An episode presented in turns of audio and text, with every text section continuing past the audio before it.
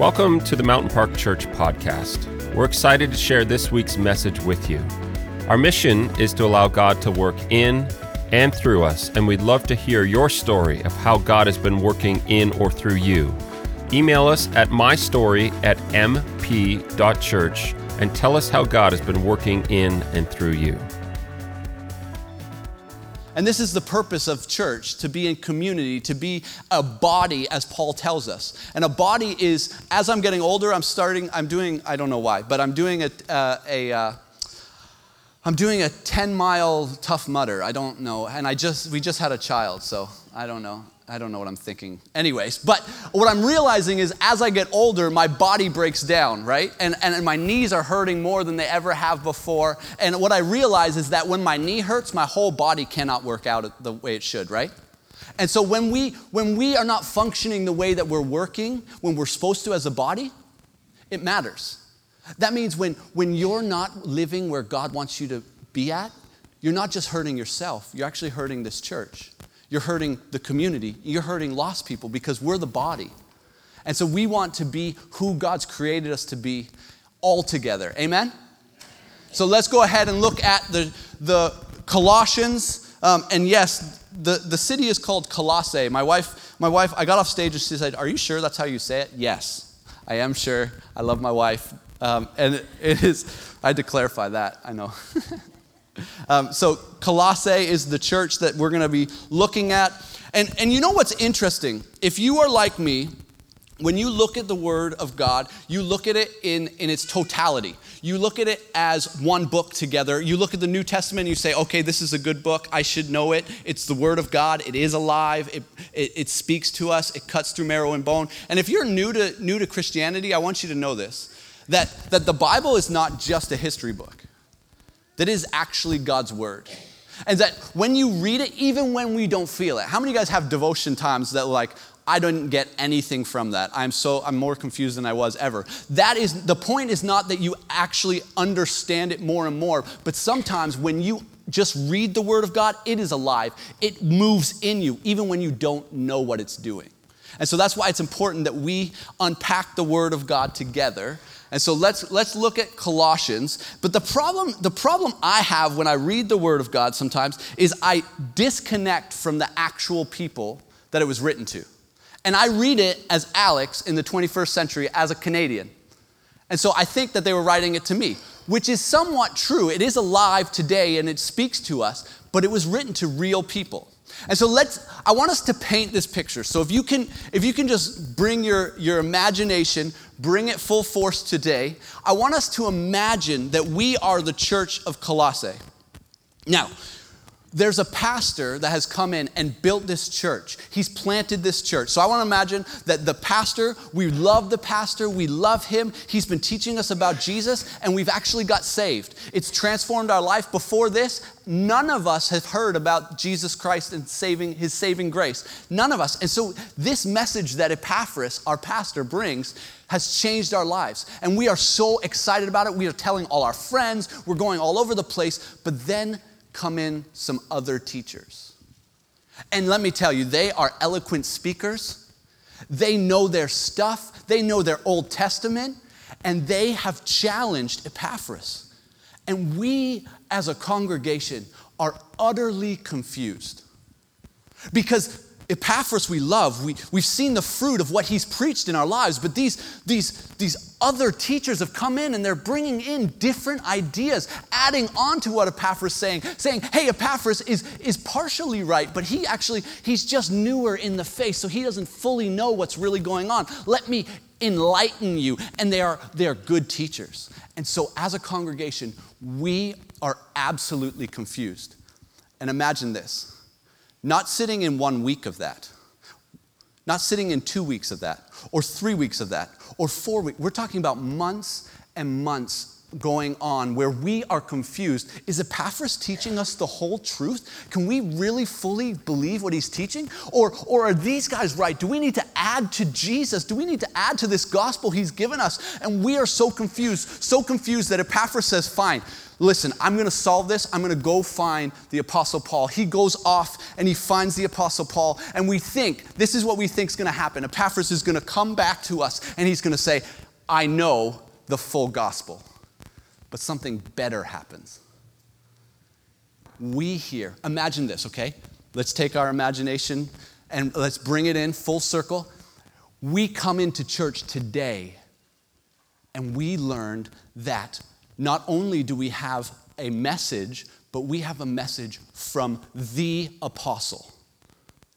Paul, the one who used to be the terrorist against the church, he has written a letter not to some other church, but directly to us. Can you imagine what we would be? We would be on the edge of our seat saying, What is he going to say? Is he going to say that these teachers are absolutely right? We need to follow it, and Epaphras just started us off? Or is he going to say that Epaphras is absolutely right and what he's been teaching is fully right? This is the letter that we're opening. And so often when I read it, I read it like, Oh, yeah, no. Yeah, it's one of those books that Paul wrote, you know, 13 of them, pretty cool. Um, no, no, no. They don't have the New Testament. This letter is so important to them because they are utterly confused in controversy. It's all they talk about. They're divided over it, they're fighting over it. And this goes on for months. It's not in the age of Google. They can't figure it out. So the Apostle Paul comes in and he has a letter. And this is what we read today. Woo! Sorry. Take a breath. Verse 9. So we have not stopped praying for you since we first heard about you. Again, this is Paul speaking. We ask God to give you complete knowledge of his will and to give you spiritual wisdom and understanding. Then the way you live will honor and please the Lord, and your lives will produce every kind of fruit. All the while, you will grow as you learn to know God better and better. We also pray that you will be strengthened with all his glorious power, so that you will have all the endurance and patience you need. May you be filled with joy, always thanking the Father he has enabled you to share in the inheritance that belongs to his people who live in the light. For he has rescued us from the kingdom of darkness and transferred us into the kingdom of his dear Son, who purchased our freedom and forgave our sins. I can remember um, coming back to the hospital after we had our first baby. I say we, I didn't really do any work. My wife did all the work. But Ellie, Eloise was born in, in, uh, in West Lincoln Hospital. Um, and I remember I had to leave. They made us leave because there wasn't enough room. Um, and I remember coming back at nine o'clock to pick up my wife and our baby and being absolutely terrified. Any, any first parents remember that? You know, you, you, you pack the baby up in the stroller um, or in the car seat, and you, you, bring, you bring her out, and you're just, nobody's stopping you. Nobody's walking. You feel like you're somehow kidnapping your own child. Like, like there are more security on cell phones that we buy at stores or electronics at stores than there are for our babies that we're, we're just taking out. Nobody's walking out. Nobody's like, I expected like four nurses to be around and be like, okay, now here's what you need to look for. When this is happening, this is what you want to do. And like having charts and designs and everything. There was nothing. I remember coming back to our apartment and being like, now what? the midwife left? Why would she leave? This is the part we need her for. Right? I remember being absolutely lost, feeling like, where is the manual for this? Because I don't know how to be a father. And Then I was thinking this week, isn't that kind of how we walk out our faith? Like we get saved and we get excited and, and we're part of church and but aren't there times where you're like, I have no idea what I'm doing in this life of following Christ? Anyone? Like, I, I feel like there are times where I'm like, yes, God's given us his manual, but sometimes this book is overwhelming. Anyone else? like, it's a big book. And I just get overwhelmed and I wonder, what am I doing? How am I doing this? And this is what I love about this, this passage that we just read. If you're wondering what is a prototype for a believer, what should a mature Christian look, look like? Paul, in his prayer, he is actually giving us a prototype. So if you're looking for a title, that you can call it the prototype. Um, but last week we looked at the first half of his prayer. So he opens up, opens up the book by saying a prayer. The first half is thanksgiving. He's actually saying, Thank you, Father, for what you have done in their lives, for the gospel that has been preached. It has transformed their lives. And we are thankful for that. And then his prayer shifts from thanksgiving for what is to a prayer, a sincere prayer of a pastor for his congregation. So he's saying, This is what I hope you, church of Colossae, you, church of Mountain Park, this is what I hope you will become and walk into. And I think that is a very important thing for us to check out. So let's go ahead and look at what Paul says. Paul breaks it off into three categories. So if you're taking notes, you can write three categories. First one is this mind, body, and spirit. He prays over the mind, body, and spirit. So, first, he prays for the mind. Let's look at verse 9. It says this We ask God to give you complete knowledge of his will and to give you spiritual wisdom and understanding. It's so interesting um, that God is so intrigued and, and it's so important to him. Our mind is very important to him. I know sometimes Christianity gets this bad rap of being like mindless and you shouldn't think for yourselves, but that's actually not true. The Bible is very strategic. Look at, look at uh, Paul's writing to Romans in Romans 12 1. He says this Do not be conformed to the patterns of this world, but be transformed by the renewing of your mind. Be transformed. See, it is very important as believers that our minds are being transformed. And this is why we open up the Word of God. This is why we preach the gospel. This is why we read the scriptures, because it begins to change our mind from earthly thinking to heavenly thinking. Then he says this Paul writes to another church, and he writes this in verse uh, 2, um, or chapter 2, verse 12, uh, 16. He says, Who can know the Lord's thoughts? Who can know enough to teach him? But we must understand these things, for we have the mind of Christ.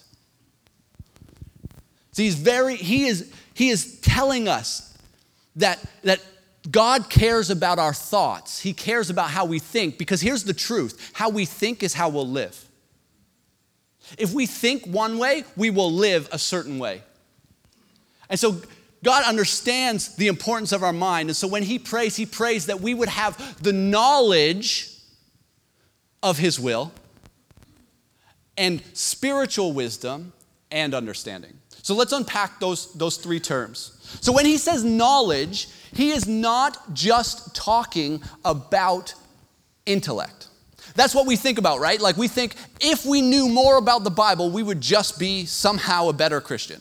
Well, that's not necessarily true because there are a number of different people who know the scriptures way better than myself, and they don't actually believe it. So it's not just about intellect. He actually says this knowledge of his will. Now, let me ask you this question how do you know the, no, how do you know the knowledge of, let's say, a good friend's will? How do you know their will? How do you know your spouse's will? So I can tell you for, for my wife and I, we are very different people. She's a card person for one. Um, and I love cards. I'm a reformed card person. Um, but whatever I think, she almost thinks always different. So, like, when I eat my meals really fast, like really fast. And so, what's great is that I can eat some of her meal because, one, she's a girl, she never eats as much as me, right? So, she doesn't want all her meal. And then, two, um, I can just eat as much as I want. And so, I went, I went to her and I was like, you know, when I got married, I thought this is great. I can now get two meals for the price, well, the price of two. But then, so what I didn't realize is that she actually saves the best part to the end. And so, as a newly married husband, I would think, sweet, I'm gonna, this is actually what I was thinking. I was thinking, this is great. That's the best piece. I'm gonna take this piece because it's not as good as that piece. And literally, as I'm eating it, she's like, that's my favorite piece. I'm like, right? But how do I know her will? Well, the more I spend time with her, the more I realize don't eat her food, dude. Wait till she says you can. So when Paul is saying, no, the knowledge of his will, we think this. Oh, okay. Um, well, just, just tell me, when we know the knowledge of his will, all we need to know is step one, step two, step three, step four, step five, destiny. That's what Paul means. Eh. That's not what he means. Just like knowing the knowledge of my wife's will or my, my good friend's will is knowing them. We must know God. And look, he says it in verse 10. He says this All the while you will grow as you learn to know God better and better. See, we should not, and, and I do this so often, God, just tell me the steps and I will take it from here. That's not what Paul is saying. He's praying for the church to know God. He said, Listen, if you know God more and more, if you know Him better and better, you will be in His will and you will be a mature Christian. This is what I'm hoping for. And then he jumps from knowing knowing God. It's relationship. It's not about just knowing the steps, but it's about knowing him personally. And then Paul goes from that and he uses a word, wisdom. Now, the Bible is full of wisdom. It is, it, I mean, Proverbs is called the book of wisdom. Like, like it talks about wisdom a lot of, a lot of times. But what's interesting is this wisdom is just known as intellect or, or knowledge or understanding. But Paul uses this word before it that he says spiritual wisdom. So it's not just earthly wisdom. It's not just knowing how to build a certain house or knowing how to do mathematics or knowing this or that. It's actually spiritual wisdom. And here's what the, the actual literal definition of that word translated means relating to the realm of the spirit, the invisible sphere in which the Holy Spirit imparts faith and he works. So he's saying, he's saying not just wisdom, intellect, understanding. He's saying spiritual. So knowing the realm that the Holy Spirit works in. Then he says this wisdom is Sophia. So if your name's Sophia, shout out to you. It means wisdom. Um, which, which actually literally can be can be translated as clarity. So Paul's saying, I want you to have clarity, but not just here on earth. I want you to have clarity in the supernatural realm where the, where the Spirit of God moves. He's praying, hey, I want you to know God. I want you to have an intimate relationship with Him where you'll know His, his will, where, where He'll speak in a crowded room and you'll stop. My mom, when I, when I was growing up, she would snap her fingers. And I'm not lying, I could be in a gymnasium because she was a gym teacher, and I would hear that snap and stop. Can we know the voice of God from our relational point where He says something and we stop? where we're going about our will. We have something on our mind, we have a checklist done, but He says, Stop, this person needs to hear from me. Pray for this person. Know God. And then He says this don't just know me I actually want you to take another step where you, you see into the spiritual realm, where the Holy Spirit is moving, where He's active, and I want you to have wisdom on that. And then He takes it one step further. He says, I want understanding. Now, understanding and wisdom are, are tied together throughout. Look at, look at Proverbs 13 3. Joyful is the person who finds wisdom, the one who gains understanding. They're tied together all the time. Understanding is the idea that we apply the knowledge we have. Now, I have, I have friends who, who are actually, um, they can dance. Like they have soul, it just comes natural to them, right? So often, what we think of, of of understanding in, in the kingdom of God or understanding the Bible, we think of it again as, as knowing steps.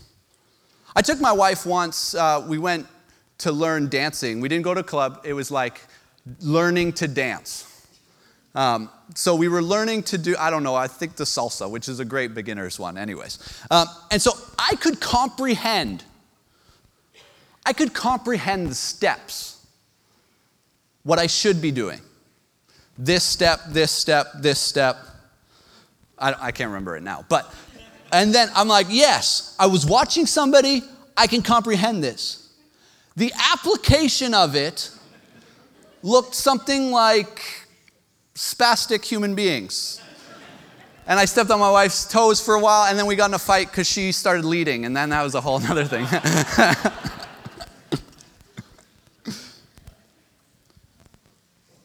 Understanding is the application of intellect. So, what is Paul saying? He's saying, I hope that you have an intimate relationship with our Heavenly Father, where you know His voice and you know His will. I hope that you have insight into the spiritual realm where the Holy Spirit is active and moving and then I don't just hope that it's here, but I hope that it applies into your life of understanding. So you know how to interact with the people at work who are hateful, or you know how to interact with people who are broken, or you know how to interact with people who are in whatever situation. See, the application, the understanding of your faith comes out. This is what Paul's praying for. He prays for our mind, that we would have an intimate relationship with God, that we would have spiritual wisdom, and that we would have understanding to walk it out. And then he goes from the mind into our body, and he says this Then the way you live will always honor and please the Lord, and your lives will produce every kind of good fruit. I like, I like the English Standard Version that says, says that last bit like this fully pleasing to Him, bearing fruit in every good work.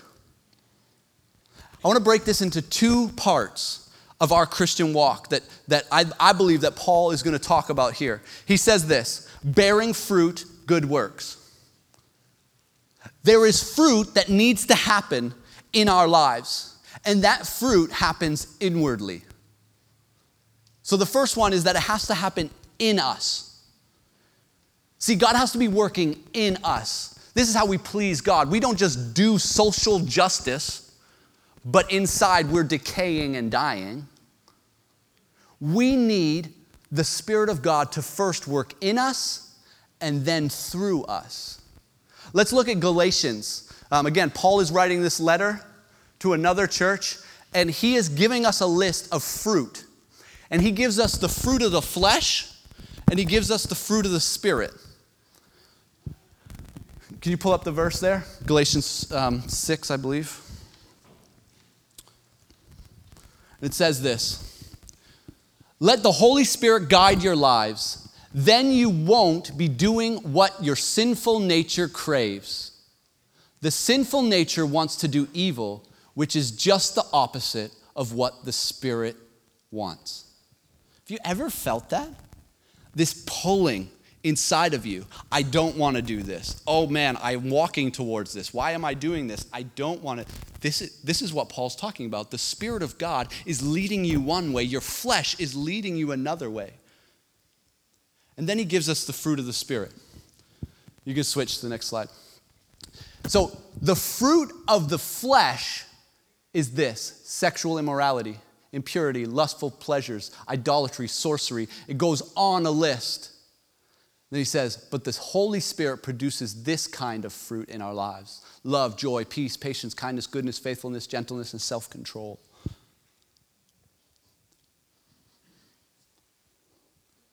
Let's just get real gut level serious.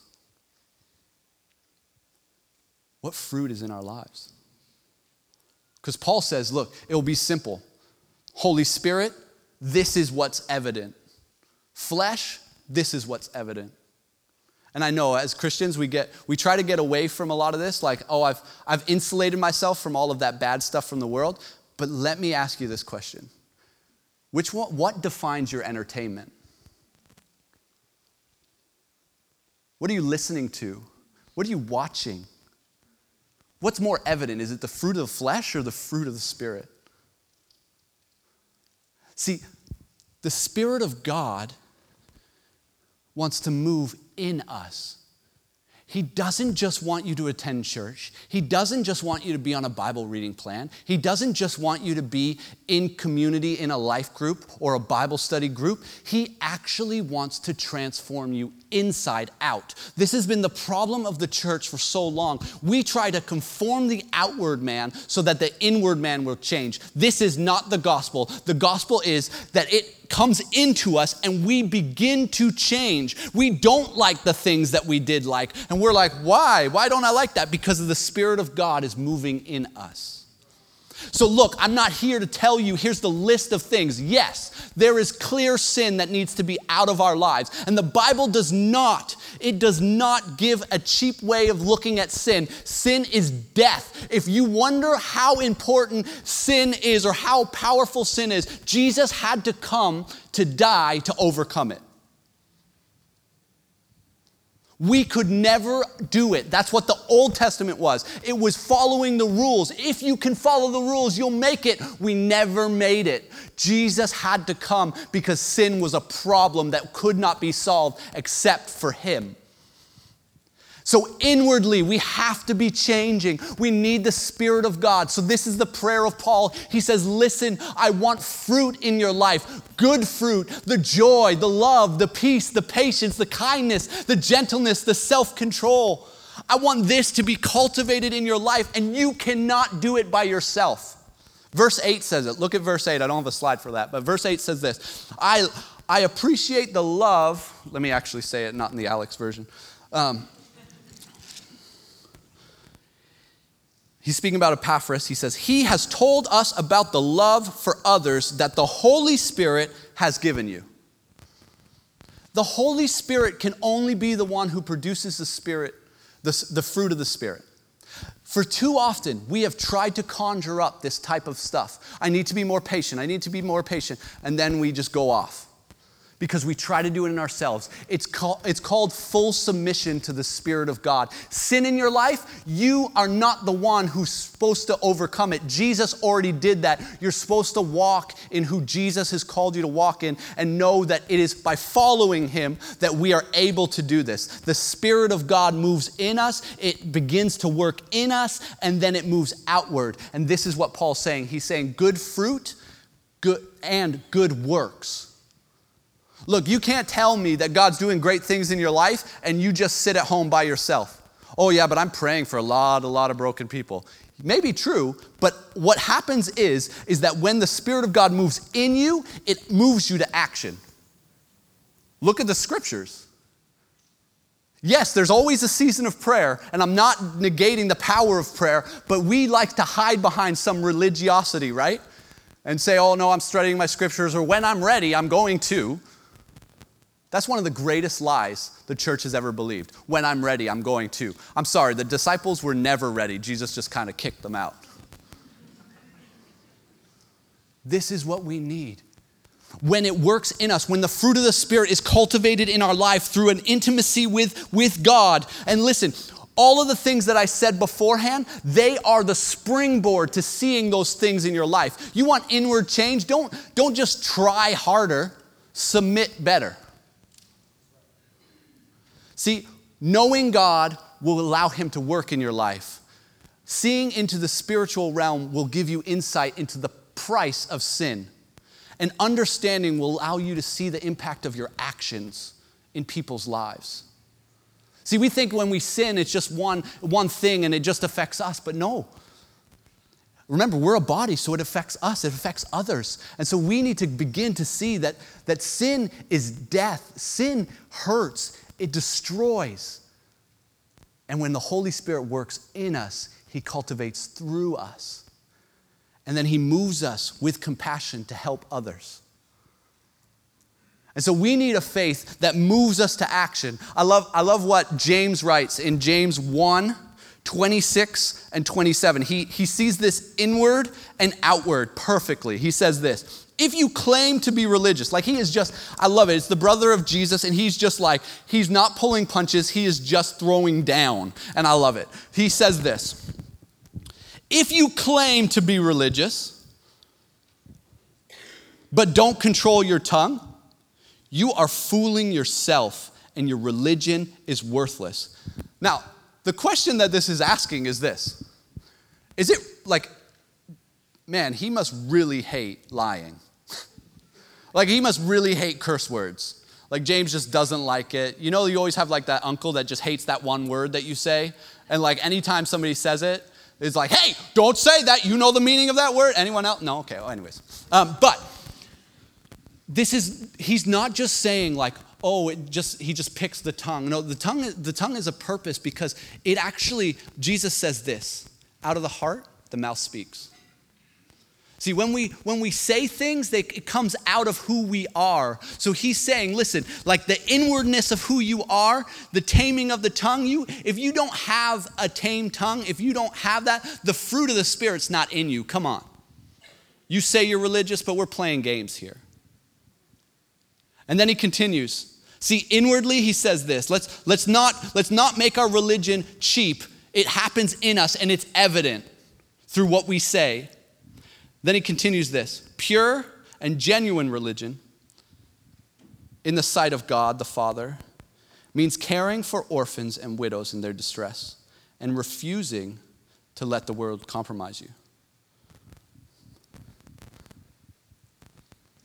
Paul is saying, I want to see good works come out of your life. Church, Come on, the gospel has come in. Now, he said this in the, in the, the Thanksgiving we looked at last week. He's saying, I've seen and I'm, I'm excited because the gospel, the full gospel, has come to you and it's transformed your life. And I'm excited because that's what the gospel does. You want evidence of you, if you have the full gospel, your life is transformed. He's excited about this. He is so pumped about it. And then he says, Listen, it should move outside of you. I want to see it not just in this community where we come together on Sunday and we unpack scriptures and we see the presence of God move, people healed, lives transformed. I want to see it in your house. I want to see it in your workplace. Students, I want to see it in your schools. I want to see God moving in and through you. That's his prayer from the apostle to this church. And then he moves from the mind to the body, to the spirit. And he ends with this passage. Actually, he doesn't end. This is like a double, the double ending that a pastor says. This is the ending, and then has three more points.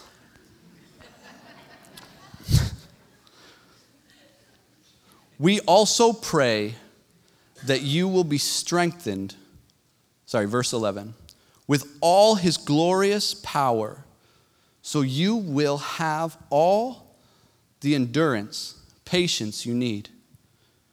May you be filled with joy, always thanking the Father.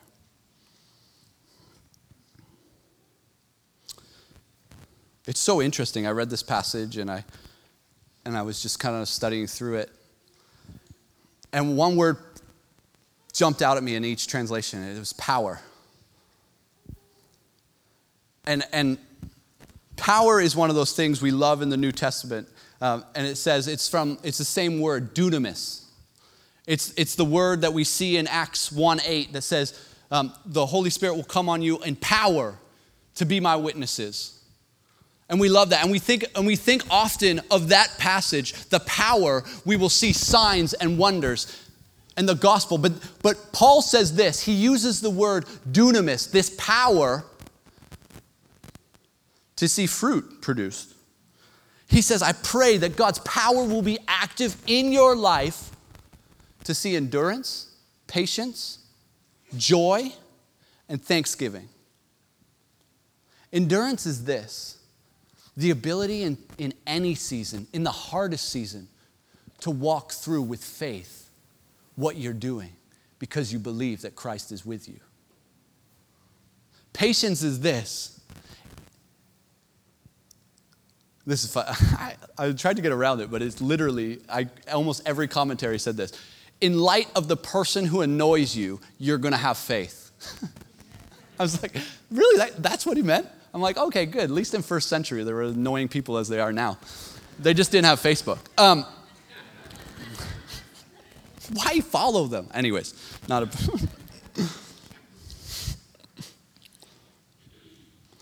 and then the Holy Spirit spoke to me pretty clearly. And he said, You know what's really sad? That we look at the dunamis, the power of the Spirit of God moving, only in healings, in prophecies, in signs and wonders.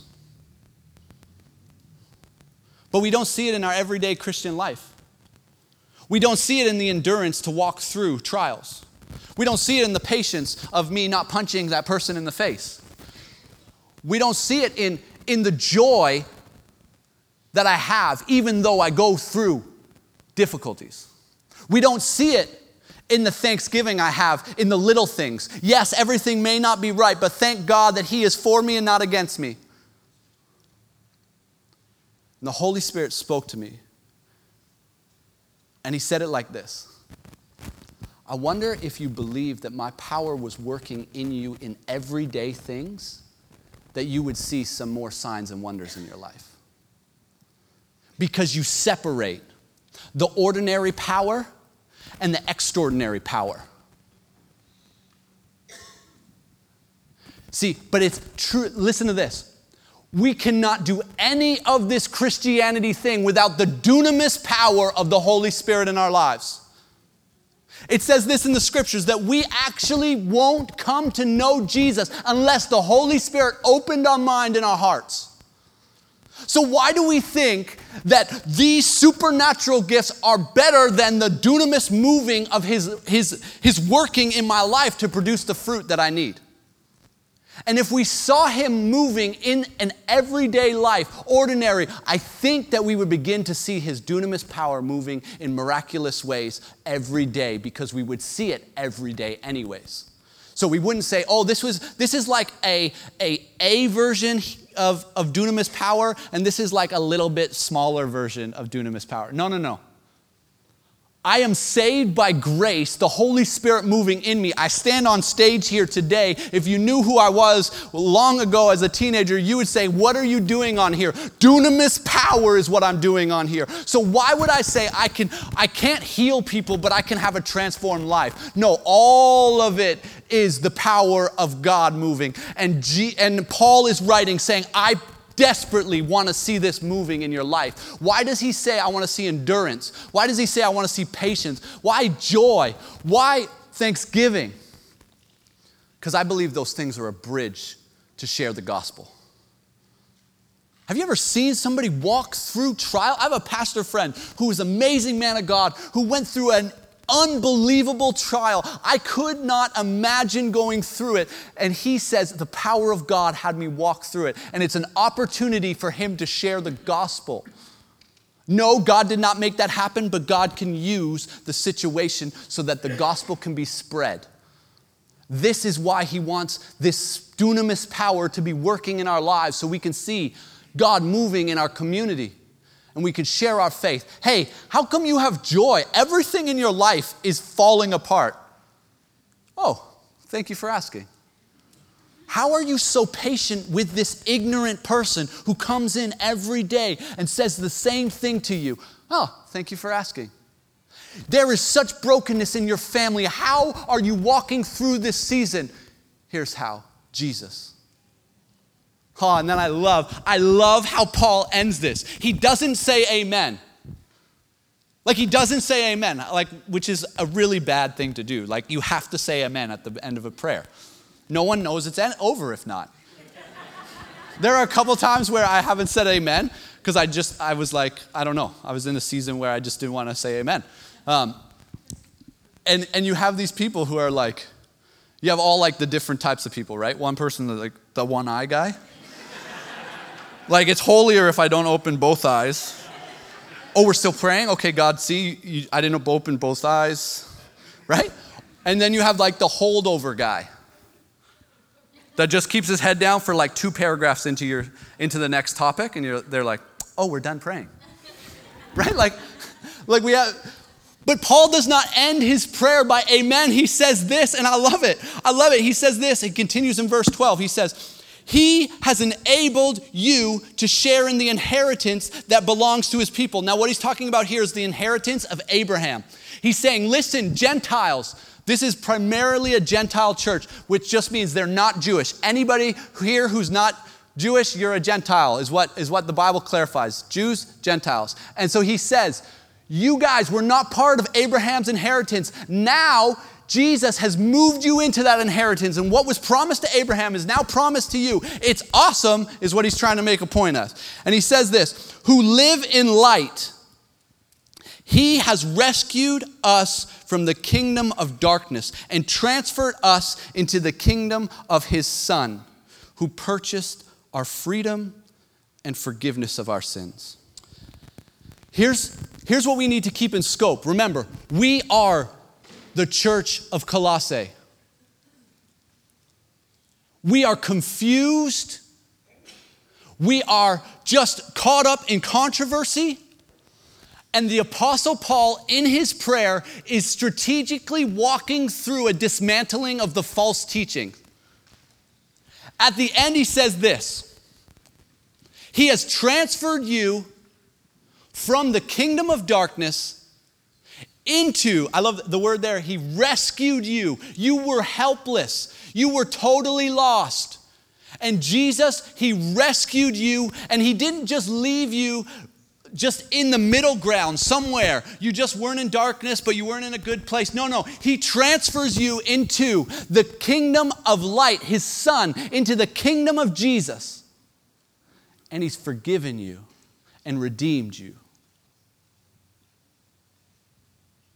And he is strategically standing in the face of this heresy that's being taught, saying, Yes, Jesus is good, but let me add on this religion, or let me add on this extra faith, let me add on this other God, or let me add on these religious uh, meals followings, or, or the things you're allowed to do and not allowed to do. He said, Listen, that is nonsense. We are here church of Colossae because we want to mature in faith, right? And they would say, Yes. You want to know God more. You want to walk out your faith and help others and see the fruit of the Spirit. You want to walk in that dunamis power. Well, let me remind you how it all started. You were broken and lost in a kingdom of darkness. You were absolutely in need of rescue, and Jesus showed up. He transferred you out of that and put him in his own kingdom. He freed you and redeemed you and gave you all you needed. And now you think you can add to that? What did you do to rescue yourself? He said, Nothing. He said, You were rescued from darkness, put into light by Jesus. He is reminding, He's reminding us, Church of Colossae, He's reminding us, Church of Mountain Park, He's saying, You did not save yourself. You were broken, you were lost, you were caught up in sin, and He showed up. Jesus went to the cross, He rose again, and He brought freedom for you. So please, when you're trying to mature yourself in faith, don't make it about Bible plans. Don't make it about church attendance. Those things are not bad in themselves. But when we make it about those things, we forget that Jesus is the answer. I love it. Jesus uses these words. He says this, and I'm closing with this for real. Jesus, in his own words, says, I am the vine, you are the branches. If you remain in me and I in you, you will bear much fruit. But apart from me, you can do nothing. So here's how I want us to end today I want us to take five minutes and I want us just to abide in Jesus. Because let's be honest, we have put our hope in many different things, right? In our job, in our finances, in the way we act, and how good we've networked. We, we put them all into these schedules and we, we make it about things and how we're going to mature ourselves. But, but Jesus has reminded us that if we want to see fruit, if we want to see fruit produced in our lives, the only way to do it is be a branch. And what does a branch do? It simply stays connected to the vine. There's nothing spectacular. No one ever walks to an orchard and says, That is my favorite branch right there. It's awesome. No, they never do that. A branch stays connected to the vine. And if you're here, and you have come in here and you don't have a relationship with Jesus, I need you to know that it, it is all found in Jesus. Your, your freedom is found in Jesus. If you're here and you are walking through a season, I need you to know don't try harder, submit more. Jesus is the answer. Just abide in Him. Abide in Him. Abide in Him like a, vine, a branch abides in a vine. And just say, You are my source. I love this translation. It says it like this same verse I am the sprouting vine, and you're my branches. As you live in union with me as your source, fruitfulness will stream from within you. But when you live separate, separated from me, you are powerless.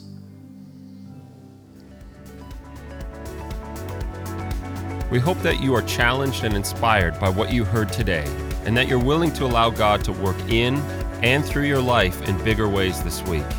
We'd love to stay connected with you on social media, facebook.com slash Mountain Park Church and instagram.com slash Mountain Park Church. Finally, if you have a story of how God has been working in and through you, we'd love to hear it. Just email us at mystory at mp.church and tell us how God has been working in your life lately.